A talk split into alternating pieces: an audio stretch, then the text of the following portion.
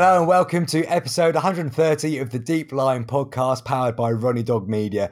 My name is Chris Darwin at 10 Potatoes FM, and we've got a very special podcast today because we're taking a step back in time to the world of Championship Manager.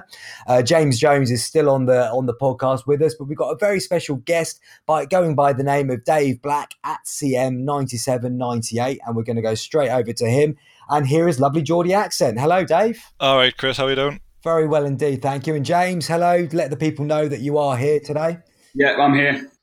Good stuff. And this is just in being very honest with the listeners, as we always are. This is the second time we've recorded this intro because I forgot to press record again.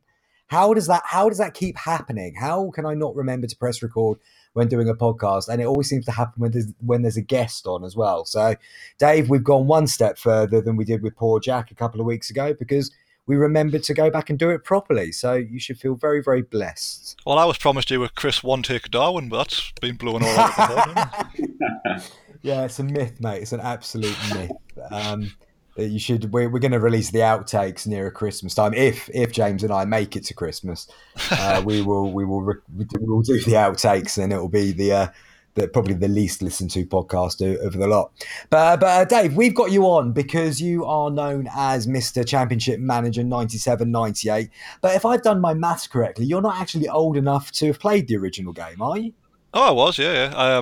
My first Champ Manager was 96-97 when I was 8.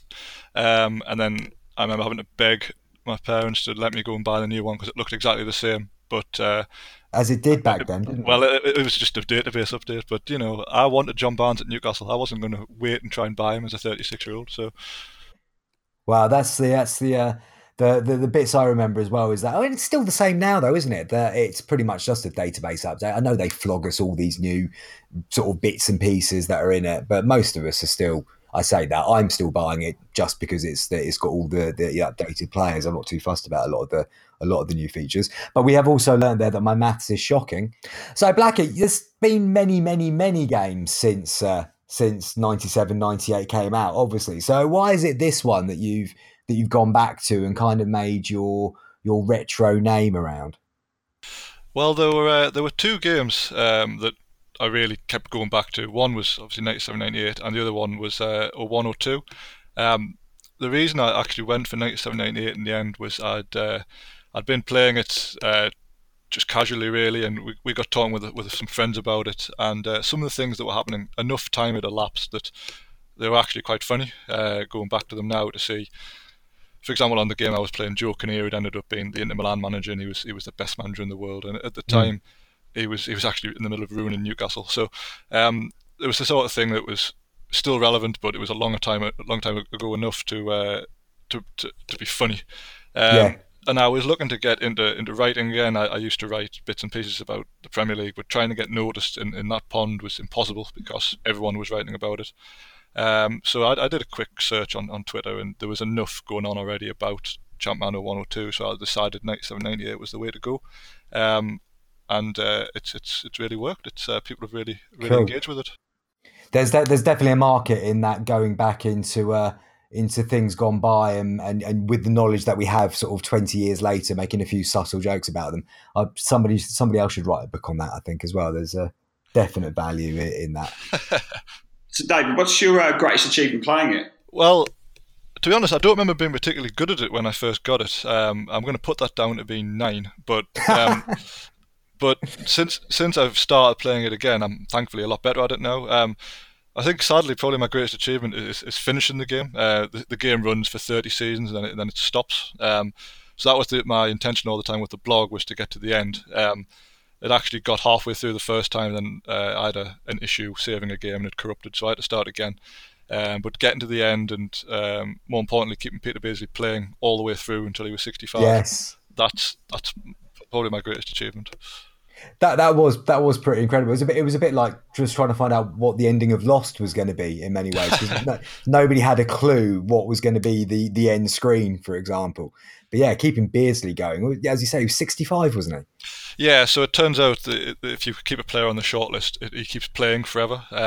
So I was monitoring, trying to get his regen, because when players retire, they get regenerated as, you know, like a 17-year-old version of themselves. Yeah.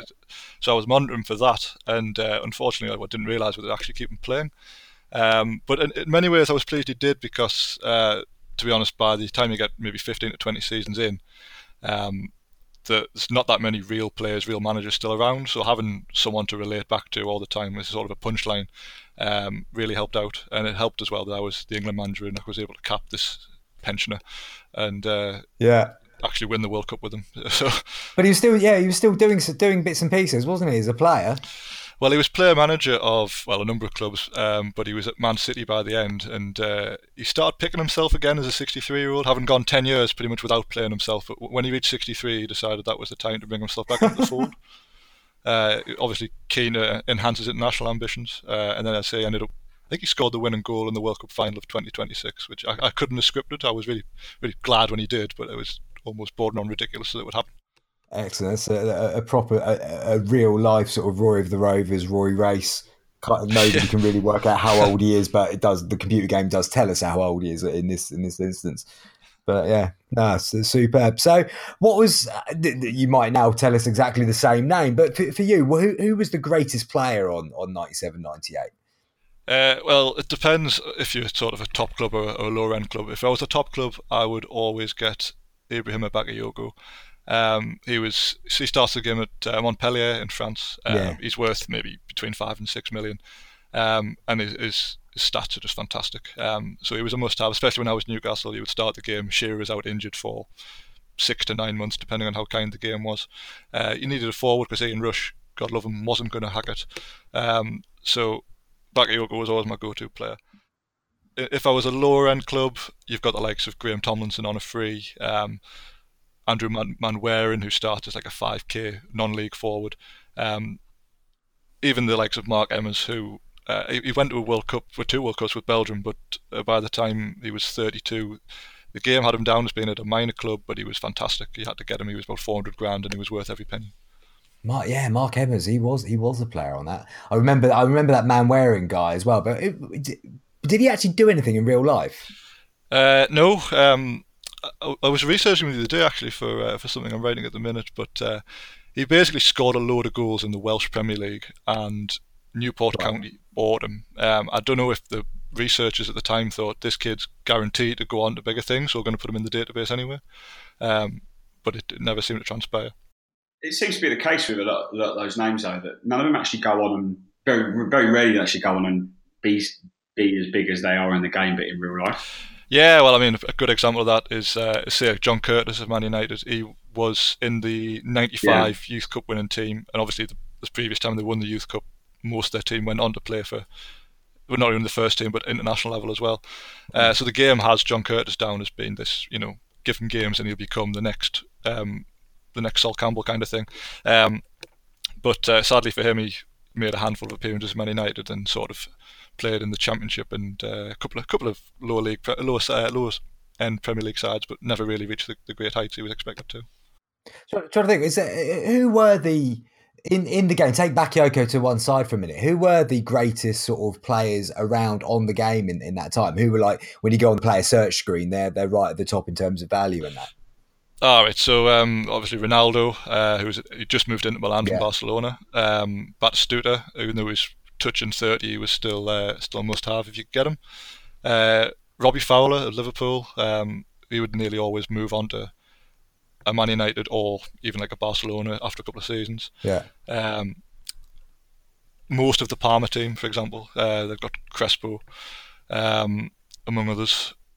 And then, of course, there's the likes of Shearer. I say he's injured at the start of the game, but again, Newcastle could rarely hold on to him. He'd always end up going to Man United, that sort of thing.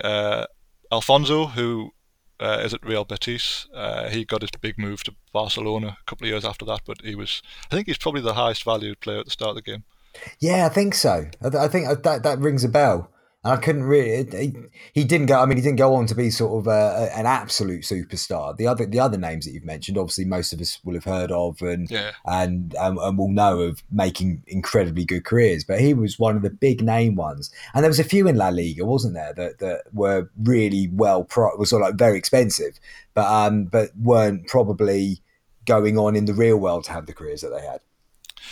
Yeah, well, I say Alfonso, he got his move to Barcelona, didn't really work out for him, and unfortunately sort of petered out for him from there. But he I think he went to Euro 2000, if I remember rightly. But you know, he was, if you'd gone by the CM 9798 database, he would have been Ballon d'Or winner multiple times if they'd had their way. But yeah, I mean, I suppose that's the kind of the fun, isn't it? Going back and seeing how highly some of these players were rated, but never really reached the promise. Yeah. So Dave, it's a World Cup year, and you are running a 97-98 World Cup. Do you want to tell us a little bit more about what that is and what it entails? Yeah, so the idea behind this is that I've always been trying to push different ways to get the most out of this game. I mean, it's over 20 years old now, and trying to find new things to do on it is few and far between. But for the 20th anniversary, I ran a short. It was an 8-man tournament. Just to see if it could be done, really. I mean, there's no network features in the game, so a lot of it was done over sort of sending screenshots on Twitter. It was a bit like play by mail, but in the modern age. Yes, yeah, it was. Yeah. So, but you can do things like sharing screens, that sort of thing. So I tried it with an 8-man tournament. Chris crashed out in round 1. You'll probably forget about that, but it was fixed. Fixed. So then someone tweeted me and said, "Have you ever played as Romania in the game, because you can go in the editor and make any national team playable?" So this opened up a whole new world of possibilities for saves and things like that. And I thought, well, if we can run a World Cup, you have a maximum of 16 sort of human controlled teams, if you like. So it's half the field. But to be honest, there's probably no more than that who are sort of good teams to manage anyway in the national game. So I thought, let's give it a go. Let's see if we can do it. We've got these 16 playable nations. We've assigned them to 16 sort of friends of the blog, fans of the game, that kind of thing. And unlike the first tournament, which was just a set of friendlies I set up, this one's actually going to be ran in line with the World Cup in the game, which takes a lot of the heavy lifting off my shoulders. But I have to admit, I am sort of touching wood every time I open the game in the fear of it crashing, because we've got so many players loaded. It takes forever to go from screen to screen. I'm just sort of crossing my fingers that we can get through it. But it's got a lot of promise. It should be a really good tournament. I mean, obviously there's the initial problem in the fact that about 5 of the players I wanted to pick for my Argentina side don't exist in the game, which again leads me to think that maybe the Championship Manager gods are conspiring against me. But yeah, it looks like a really exciting tournament, and sort of takes you straight back to like the 1998 World Cup. And I'd forgotten so much about it, and having sort of looked through my Argentina squad to try and lead us to glory this time round. There's some brilliant players. It's going to be a really exciting World Cup, because some of the talent that's on the show. I was going to say, it sounds like you've got a decent draw with Argentina there, Chris. Well, yes, I would class myself as one of the favourites for the tournament. I think I've thrown enough people off the scent by crashing out of the practice run in the first round. Can't even remember who I was. I Real Madrid in that, Dave.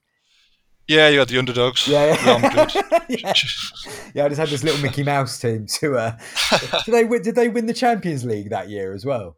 Yeah, it was. I think they beat Juventus in the final that year. So I took a Champions League winning team and got them knocked out to Ajax in the first round of this competition by picking somebody who was 16, forgetting that he was 16. Yeah, Cambiasso. I mean, he was probably still bald, but still 16. Yeah. Yeah, that wasn't the most researched effort I've ever done when it came to it. But I have spent a little bit of time on doing this. But Dave, if you were a betting man, who would you be backing to win this World Cup?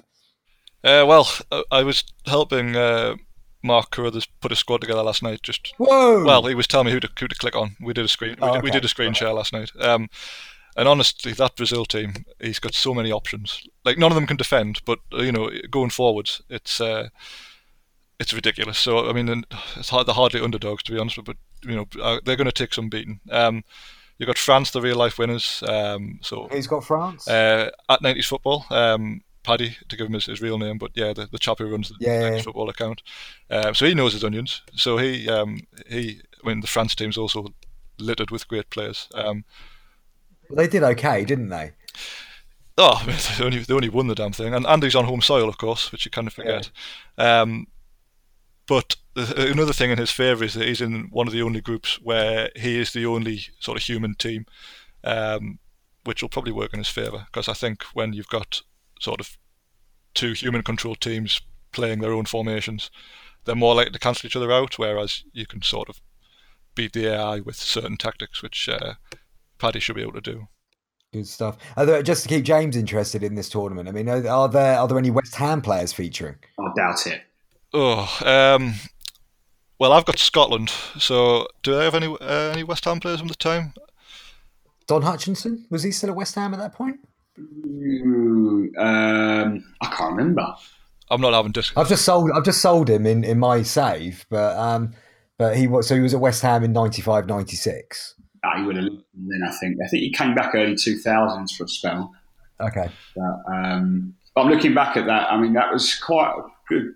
I think 99 West Ham finished 5th, so we were in a good time then, just before.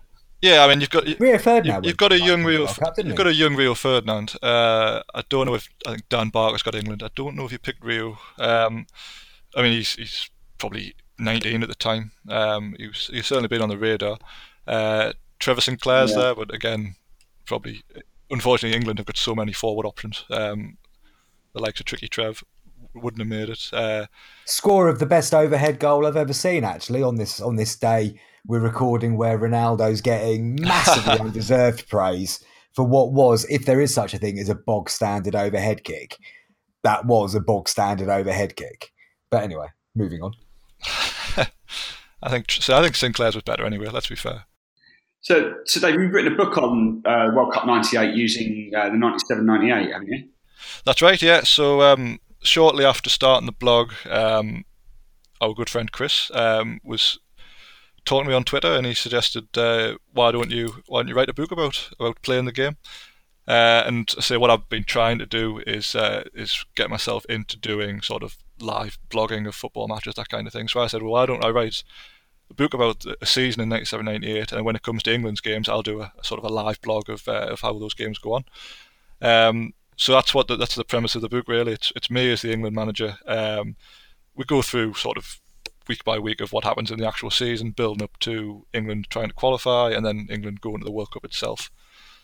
It's a very, very good, funny read, guys, and Dave probably won't sell it brilliantly himself because he's a bit too modest to do that, but in terms of actually remembering what was going on in the real world at the time, and then having a sort of a slightly satirical sideways glance at what the game translates that into and stuff, it's very much worth a read. I won't give away too much, but I can't even remember if you took Paul Gascoigne or not, actually, but anyway. We definitely took Paul Gascoigne. That was one of the things I wanted to put right.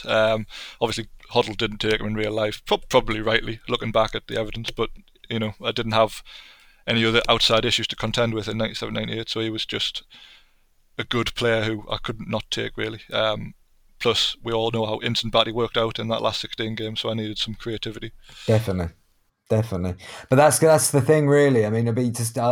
there's going to be some games in this World Cup that we play over the next sort of couple of months where we will actually be almost replaying some of the games that happened in the real World Cup. So it's going to be really interesting to see if any further history can be rewritten. Well, I mean, you've got Argentina in your group, haven't you? Sorry, England in your group. So yes. That's one score to settle. Definitely. It's going to be a good game.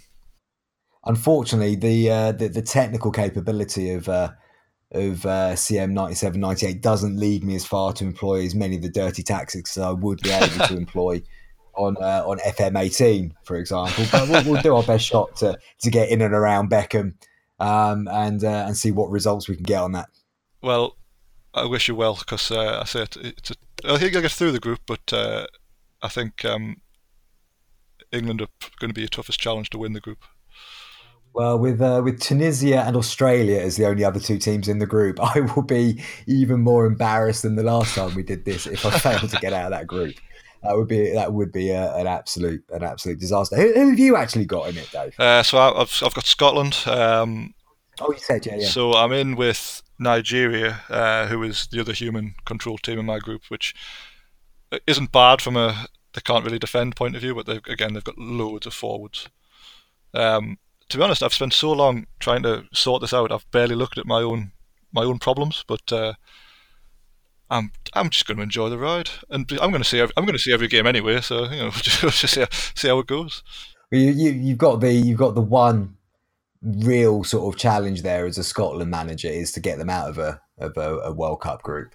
Well, that's it. No one's ever done that. Exactly, and you've also then got the bonus of actually being at a World Cup as a Scotland manager and being the last Scotland manager to be at a World Cup. So that's pretty good going too. That's all coming up. Yeah, I was hovering over calling up Duncan Ferguson last night, but I'm not sure that's going to help. So, James, you'll agree with this. You've got to take Duncan Ferguson. Oh, definitely. Yeah. How could you not? If he's available, he's got to be one of the first names on the sheet, huh? Well, you'd think. But who else is there? Gordon Dewey. Yeah, Robert Fleck, was he still playing? He is, but he's not on my radar. I think he's at Norwich, right. I think then. I mean, the problem, without boring it with loads of detail, the problem with Dunk is that Everton have just been relegated. He's on a free transfer because he had a relegation release clause. So he's not in the best of moods. I mean, and he's always kind of mad. So can he take that risk? Yeah, but not a lot beats an angry Duncan Ferguson on a football pitch, though. He's got to be picked just for that. I mean, at the end of the day, you're not going to win it, Dave. I don't mean to be horrible, but you're not going to win it with Scotland. So why not take Ferguson along just for the potential storyline? So you've just said that. When Alan Hansen said you're not going to win anything with kids, I hope you're prepared to have that one line repeated over and over again for the rest of your life. It wouldn't be the first time in my life I've made an absolutely incorrect beyond words random statement about football, which people like to remind me of on a weekly basis, so there. But no, look, it's going to be a really good World Cup, and I presume it's all going to be written down, narrated, and the worldwide public can follow it. That's right, yeah. So the plan, again, without giving loads away, we're going to probably not going to do it live because I'm not brave enough, so we'll play it and record bits and pieces and write up the blogs to then publish once we've got sort of enough ahead of ourselves, because the problem with having 16 people to rely on is everyone has lives outside of Champ Manager, unfortunately.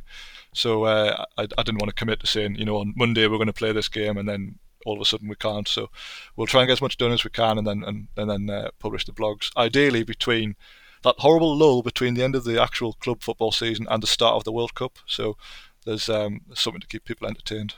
Good stuff. Well, look, as we've got a West Ham and a Newcastle fan here, I think you'll be having quite a nice little lull between the end of the season and the World Cup, because you'll both be able to take a big sigh of relief that, in fact, you're both in the Premier League still.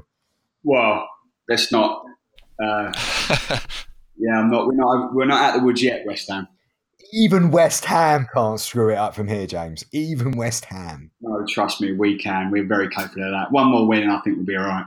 Newcastle are safe. Yeah, we need maybe a point or two from the last 7 games or something. I think we'll be all right. Yeah, I think Rafa's got a couple of 0-0s in his locker somewhere that he can draw out. I mean, since the new goalkeeper arrived, we're a lot better at not conceding goals, which is supposed to be it's what you want from a goalkeeper. So. Genius. Brilliant. Well, on that fantastic comment there from a Newcastle fan, yet again making the claim that Newcastle fans are the most intelligent in the world, we shall move on to question of the week. Question of the week.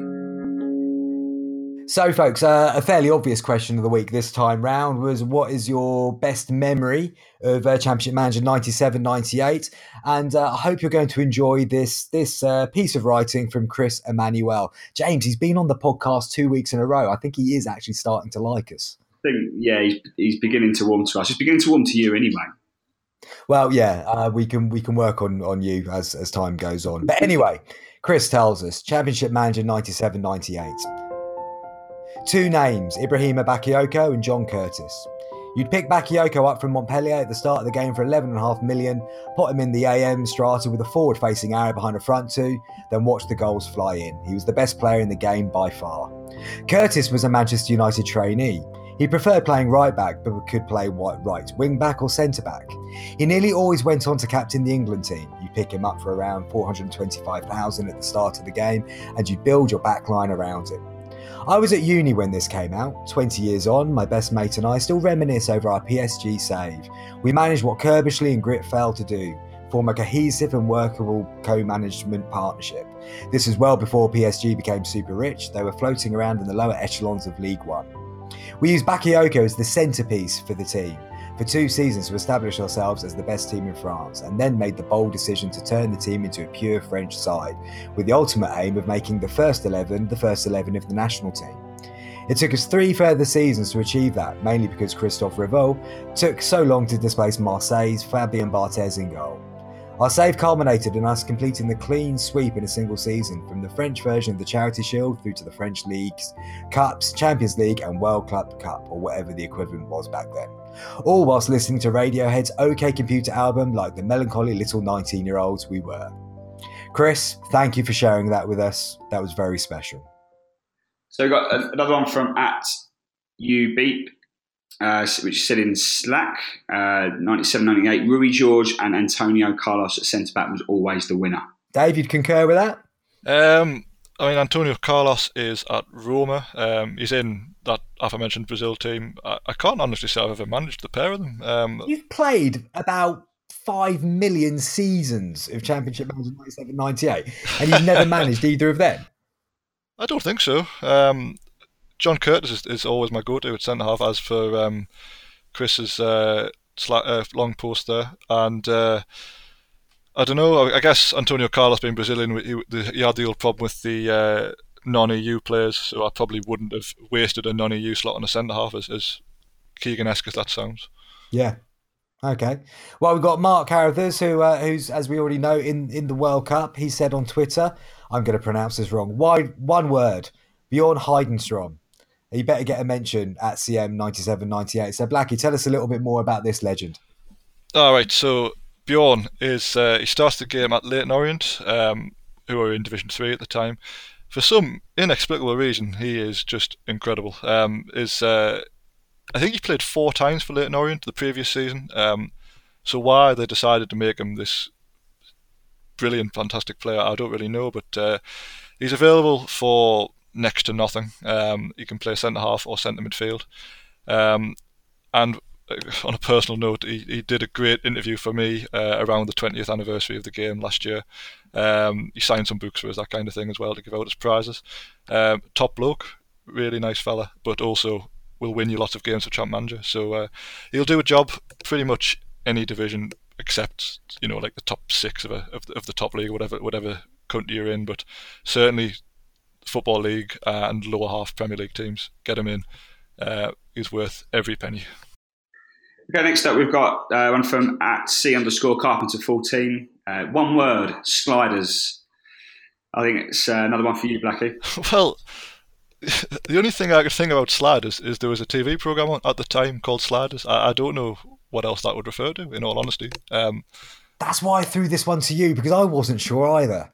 Yeah, it's thrown me. No, I mean, unless it's just the name they're given to, like, scrolling through the little menu things, but it was all like next page rather than actually dragging like a scrolling bar down or anything like that. Carly, you're going to have to come back to us and explain this one, I think, because we're a little bit stumped, unless, of course, it was the television show. Cool. Well, look, that's some great input there from our fans.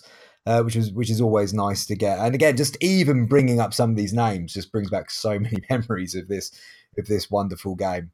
We're going to move on to we might be talking Championship Manager this week, but obviously this is a Football Manager podcast, and you would kick us if we didn't have your favourite person doing the FM tip of the week. So we're going to throw it in that direction now. Here's your tip of the week. Chris, James, thank you for having me back on and activating that contract extension for the loan. I'm back here with another hint and tip of the week. Here we go. Players' attributes will naturally decrease during the off-season when they are on holiday or doing very little training. But I wouldn't worry too much about this. After all, some of the Premier League's best teams have gone on goodwill tours in the Far East, filmed themselves doing questionable acts, and still come back to win league titles. Cheers, guys.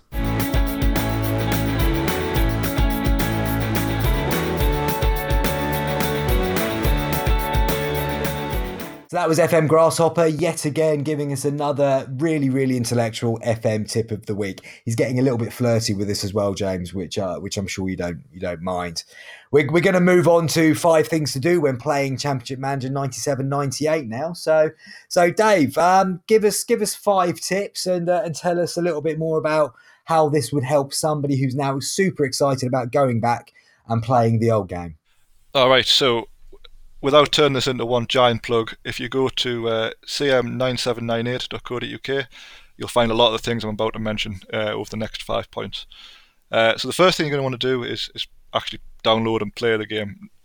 You might have the CD. In all honesty, if you're on a modern laptop, it's probably not going to work. But you can download it conscience free. You've already bought the game. Don't worry about downloading it. I'm pretty sure it's freeware by now anyway. They've made their money off the game. Don't worry about that. What you're going to need is DOSBox. DOSBox is just a program that allows you to run MS-DOS on a modern computer. I'm not going to go through step-by-step guide because it's on the website I just mentioned. If you have any problem with that or you need a download of the game, give me a shout on Twitter. I've uploaded to my Dropbox so I can just send you the link because I like everyone else to enjoy the game as much as I do. Good stuff. Jamesy, what's number two on the list? Number two is good teams to manage. All right, so if you're after a challenge, what I always say, there's two big challenges in the game. Trying to keep Barnsley in the Premier League. You might recall this is their one season in the Premier League. They got relegated, but their team is absolutely atrocious. There's no money to spend. It's a fun challenge to take on if you want to go down that route. Who's in that Barnsley team? I'm thinking about Georgi Hristov. Was he there? Yeah, he's there with Andy Liddell and Ashley Ward, Neil Redfern. Ashley Ward, jeez. Clint Marcel, who's the... and then they had... the back they had Nicky Eden, I think, is one of the full backs. Did he play for West Ham? James. Nicky Eden. No, I'm thinking Nicky Shorey. No, he didn't. Yeah. No. And I think they've got Ayaan Désiré at centre-half, who I suppose, if you like your pointless trivia, Tony Blair named as one of his three favourite Premier League players when he was on Football Focus that time. He did, and I actually went on to play for Johnny Cooper as well. Or did he? I think, spoiler alert, when Johnny left Mansfield to go to Wigan, Ayaan was in Wigan's side in 1999-2000. Does that sound about right? Yeah. He did go to Wigan. Yeah, he was there for... Yeah, that would make sense. So he was there. He was there when Johnny took over at Wigan, but I think got sold at breakfast the day of Johnny's first game because he had a release clause that got activated, and Johnny actually never got to play him, and I was without a centre half for that imminent game. But yeah, there's another bit of our zoo chat. All right, Barnsley's one good team. Yeah, and then if you like even more of a challenge, down in the third division, you've got the likes of Doncaster who have hardly any players. And hardly any money. A friend of mine, also in the World Cup, he's called King of the Rooks on Twitter. He stands by this theory that Colchester are the hardest team to manage in the game. There's no evidence to back that up. He just says that's the biggest challenge. So give it a go. See how you get on. I'm sure the people of Essex will be glad to have you. Excellent. What's number three, James? Good tactics. And obviously, it's not as detailed as we're used to seeing it now. So, Dave, what's the best way to go with this one? And I'm taking notes on this one. So, for most of my life, I've been playing 5-3-2 on this game, thinking it's solid. It was kind of the in fashion formation at the time. Glenn Hoddle was playing it with England, that kind of thing. However, since launching the blog, people have come from all corners of the world to tell me how much of an idiot I am. You want to be playing as direct as you can, and direct doesn't necessarily mean long ball to big dunk. It means getting the ball over the top for strikers to run onto, which really beats the match engine. So the formation that I've been playing with Aberdeen on the save I've been doing on the blog at the minute can only be described as a 2-3-1-2-2, which sounds every bit as daft as it is. Basically, you've got you need two centre forwards who have got off the ball and pace being particularly high, and then you just score lots of goals. Which the main problem on the match ending is that the goalkeepers are far better than what they should be. So this this tactic just allows you to pepper them from all angles, and eventually you will score. Again, there's more details about these on the hints and tips section of the website. So are we, in this World Cup, Dave, are we basically just going to see it get taken back to the dark days of the 1980s, where every team that's got anything English involved in it is just going to be playing hoofball and knocking it to the front line? Yes, but at least okay. At least we won't have to watch it. You'll just see it in text form. So. Fantastic. Okay, so we've mentioned some of the, number four, best players. We've mentioned some of the best players already, but are there any others out there that we've not touched on? Let's see. So in goal, I would always say if you can get Dida from Corinthians, go for it. He'd probably be less than a mil.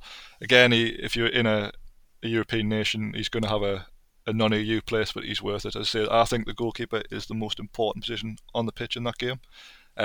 Purely because of how the match engine works. If you've got a goalkeeper who's got poppadom hands, you're going to concede lots of goals, and that's not good. We've mentioned John Curtis in front of him. Again, if you're managing in a really sort of low-down club with not much money, there's a guy called Andrew Duncan on a free transfer. He was actually discarded by Man United, I think, the previous summer. So he's still got quite high potential because they've just obviously changed the club from Man United to free transfer. So he's worth getting hold of. Steve Haslam from Chef Wed, not so readily available. You'll probably be able to get him on loan, but they seem to be quite keen to keep hold of him. He's another one who will take some time to develop. Further forward, basically any of Man United's youth players, get hold of them if you can. So Fillmore Ryan is excellent, Ben Thornley. Graham Tomlinson's another one who is a former Man United youth player, but who's been released, so he's available for nothing. And then up front, I say we've mentioned Bakayoko and Manwaring already. But if you just look at who was a good player at the time, for the most part, the game has picked them up to be good players. There's not many sort of. If you pick Robbie Fowler and Alan Shearer, you're going to be fine. It's not. It's normally the other way around, where players are surprisingly good rather than players being surprisingly bad. Yeah. No West Ham players mentioned there. Yeah, leave them. Well, West Ham at this time, I suppose, they were kind of flirting with relegation every year and signing the likes of John Hartson and Paul Kitson to try and keep them up. Hartson's decent. I'll give him that. He'd be a decent get, but he's just moved to West Ham in the game, so it'll be a while before he's available again. Good stuff. I spent, I think it was the summer of 2014, it must have been, working my way through the old Championship Manager games from the very, very first one through to 1999-2000, which is where I chose to start writing the Johnny Cooper book. But going back through the old games, it is absolutely fantastic. And I'm, as we've said on the podcast for the last couple of weeks, I've started off doing West Ham in 95-96 on FM18, but using a 1995-96 database, which is available on Steam. And just the memories it evokes from just having these old names sort of flashing around and stuff. It's absolutely brilliant. And if you are getting a little bit stuck with an idea for what to do on FM18, for example, I really would recommend going back and having a go on the old games, particularly 97-98, because it's just so much fun. You might recall a couple of years ago I did a similar thing where I started off with sort of the first Champ Manager and worked my way through to the last iteration, and it was good fun seeing how the game had developed, and you could see where they'd sort of like built on certain features in from one series to the next. So it's you know, if you've got a couple of weeks to spare, give it a go. They're all out there available somewhere or other, so it's worth doing. Definitely. Well, look, before we move on to the community roundup, it's probably a good opportunity to check in with James and find out how Boreham Wood's going. So, James, tell us. Okay, well, I've had a really busy week since we last recorded, so I'm yet to finish that first season. I'll do plans to another update on the website, hopefully by this weekend. But we're doing all right. We're about 6 or 7 league games to go. We're in a title race with Leighton Orient at the moment. Okay. Unfortunately, I lost Bruno Andrade in January. Where did he go? He went to Shrewsbury. Ooh. Yeah, his last game he saved us in the, I think it was the FA Trophy. He scored a penalty to take us through to the next round. And then about a day later, Shrewsbury came swooping and took him off me. Did you get any money out of him? I think it was about 50 or 60 grand from what I remember. Okay. That wasn't too bad. He wouldn't sign a new contract, so he was in his last 6 months as well. So, I mean, it's not too bad. But I've replaced him with a couple of players on free transfers in the hope that we do get promoted because the wages are quite high. So, but yeah, I mean, 6 games left. I mean, us and Orient are like level on points going into that final run in.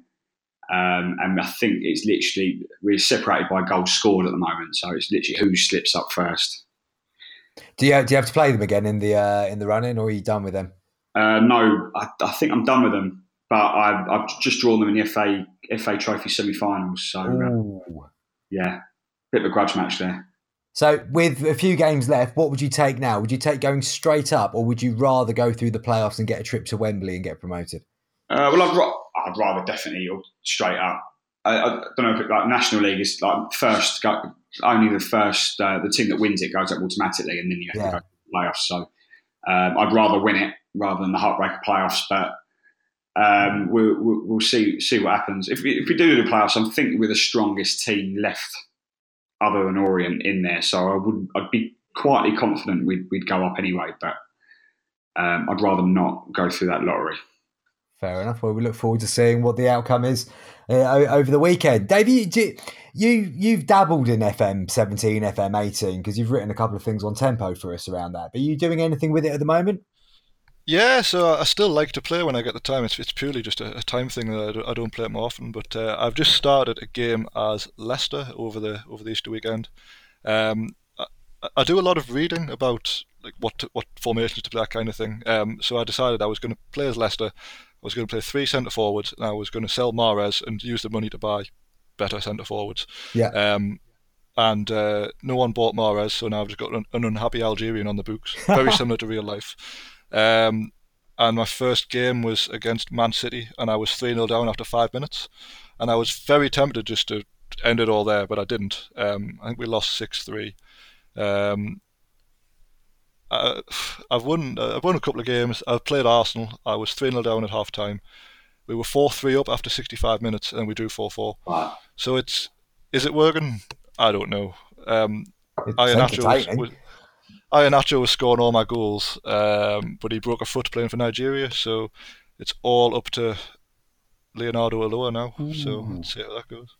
I'm planning on writing this up for you at some point, but I'm waiting to see if it's embarrassing or fairly decent. We'll see how it goes. Cool. So if it's really embarrassing, could we have that, please? And we've got enough fairly decent outcomes on Tempo at the moment with people doing well. So I'll commission it if you balls it up completely.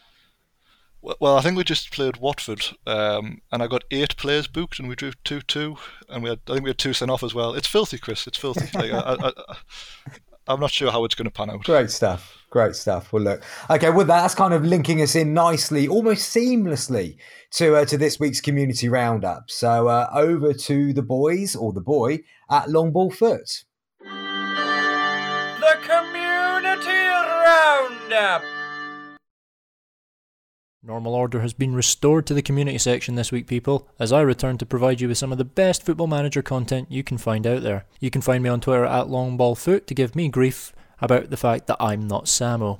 And we start this week with our old amigo. Yes, while he may not be doing the community section anymore, he's still pumping out that top quality FM content he's become known for. He's provided us this week with Season 7 of his Sterling save, where he's attempting to kick on and take Albion to the next level. It's a fantastic read, and you can find it on occasionalfm.wordpress.com, and follow him on Twitter at FM_Samo, and he will probably even tweet about FM Slack, so get involved with that as well. According to FM is also back to writing again after losing his America de Cali save thanks to those pesky hard drive problems. He's headed to the Netherlands this time with his total anti-football, approach, where he's attempting to implement a defence-first style play at Vitesse Arnhem. This time out, he shows you how you can analyse a squad using his methods. Head on over to accordingtofm.wordpress.com to see how he gets on there. At DGear86 is probably best known as one half of Grass and Gear. Did you know that he also writes occasionally? Well, if you didn't, you're an idiot, and you should probably pay some more attention. This time out, he's defeated the alleged hacks that is 433 Narrow, and he explains how he achieved it with his cash and pass aside. dgear86.wordpress.com to see that one. The Higher Tempo Press gets another plug this week thanks to the sheer number of content it just pumps out on a week-to-week basis. There's some really top-notch stuff on there, so it's highertempopress.com to go and see all of that. But we want to focus on Luke Phelps' work this week. He's attempting to take Blackburn back to the top of the English football ladder, and he's up to part 6 already. If you want to catch up at his journey, then head on over to thehighertempopress.com. And finally, Cleon is widely regarded as one of, if not the, finest FM writers out there, with his guides and ideas being utilised and implemented by many into their games. He's recently released his newest post, a guide on goalkeepers. Now, while that may seem rather limited on the surface, Cleon goes into great detail about the different roles and what they can do to benefit your team. It's tandbusquets.com to see that one. And that wraps up this week's community section.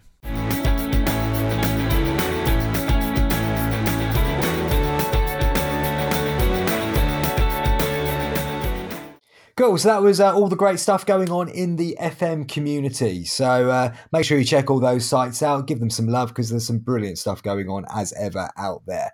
I think that pretty much brings us to the end of today's podcast, chaps. You got anything else you want to add, Jamesy?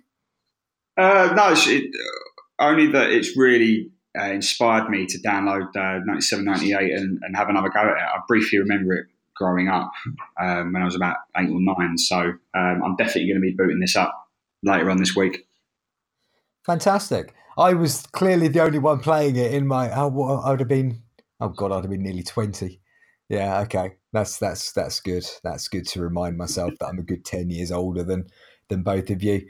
Brilliant. And Blackie, thank you ever so much for coming on and reminding us of the wonder of how all this craziness started back in the 90s. Because this was what, the 4th edition? So there was this was the 3rd game on the CM2 engine. What was it 95, 96, yeah, 96? Yeah. Oh, 94, 95 as well, I think. So yeah, maybe the 4th. Yeah, it all blends into one. But yes, yeah. It's definitely the most polished of the CM2 series. Yeah, it was an absolutely brilliant game, and the work you've done on your website in terms of giving it a bit of a legacy where people can always go back and sort of reminisce and take part in as well was absolutely fantastic. So hats off to you for that one. Oh, thank you. Give the book one more plug. Yeah, so the book, books I suppose I should say, because we've also done 0102. Both are available on Amazon. The links are, they're on my Twitter profile as the pinned tweets, or if you go on cm9798.co.uk and follow the books section, it'll take you straight through to both books there. Great stuff. And James, where can we find out more about you? You can get me on my own Football Manager Twitter handle at JamesJonesFM. Or get me, catch up my Born Wood save on jamesjonesfm.com. What about you, Chris? For me, Football Manager stuff is at 10 Potatoes FM. There's not been a lot going on there recently because I haven't had time to do much more with West Ham in 95, 96. The writing of all that stuff is on www.thehighertempopress.com. And if you want to follow me moaning about things like Ronaldo's overhead kick being very overrated, you can follow me on at Chris Darwin RDM. That's at Chris Darwin RDM. There's a subtle little change there at the end. Obviously, you want to follow everything that we do with the Deep Line podcast, so you're going to now go away and subscribe to us on whatever platform you're listening to, be that SoundCloud, iTunes, Acast, Spotify, whatever it is. Follow us on Twitter at The Deep Line Pod and check out the website www.deeplinepodcast.co.uk, where you are currently getting a daily from the archives where we go back over the previous 129 or so podcasts and share with you some of this great stuff that Ed, George, Chris and James were doing previously. Guys, anything you want to finish with? No, not from me. I'll take the silence. No, right, thanks for having us on. It's been a pleasure. Brilliant, Dave. It's been absolutely great having you on. Apologies for talking over you again there at the end. It's a very bad podcasting habit. It's all right, man. Don't worry about it. We have been the Deep Line Podcast, powered by Ronnie Dog Media, and we will be back next week.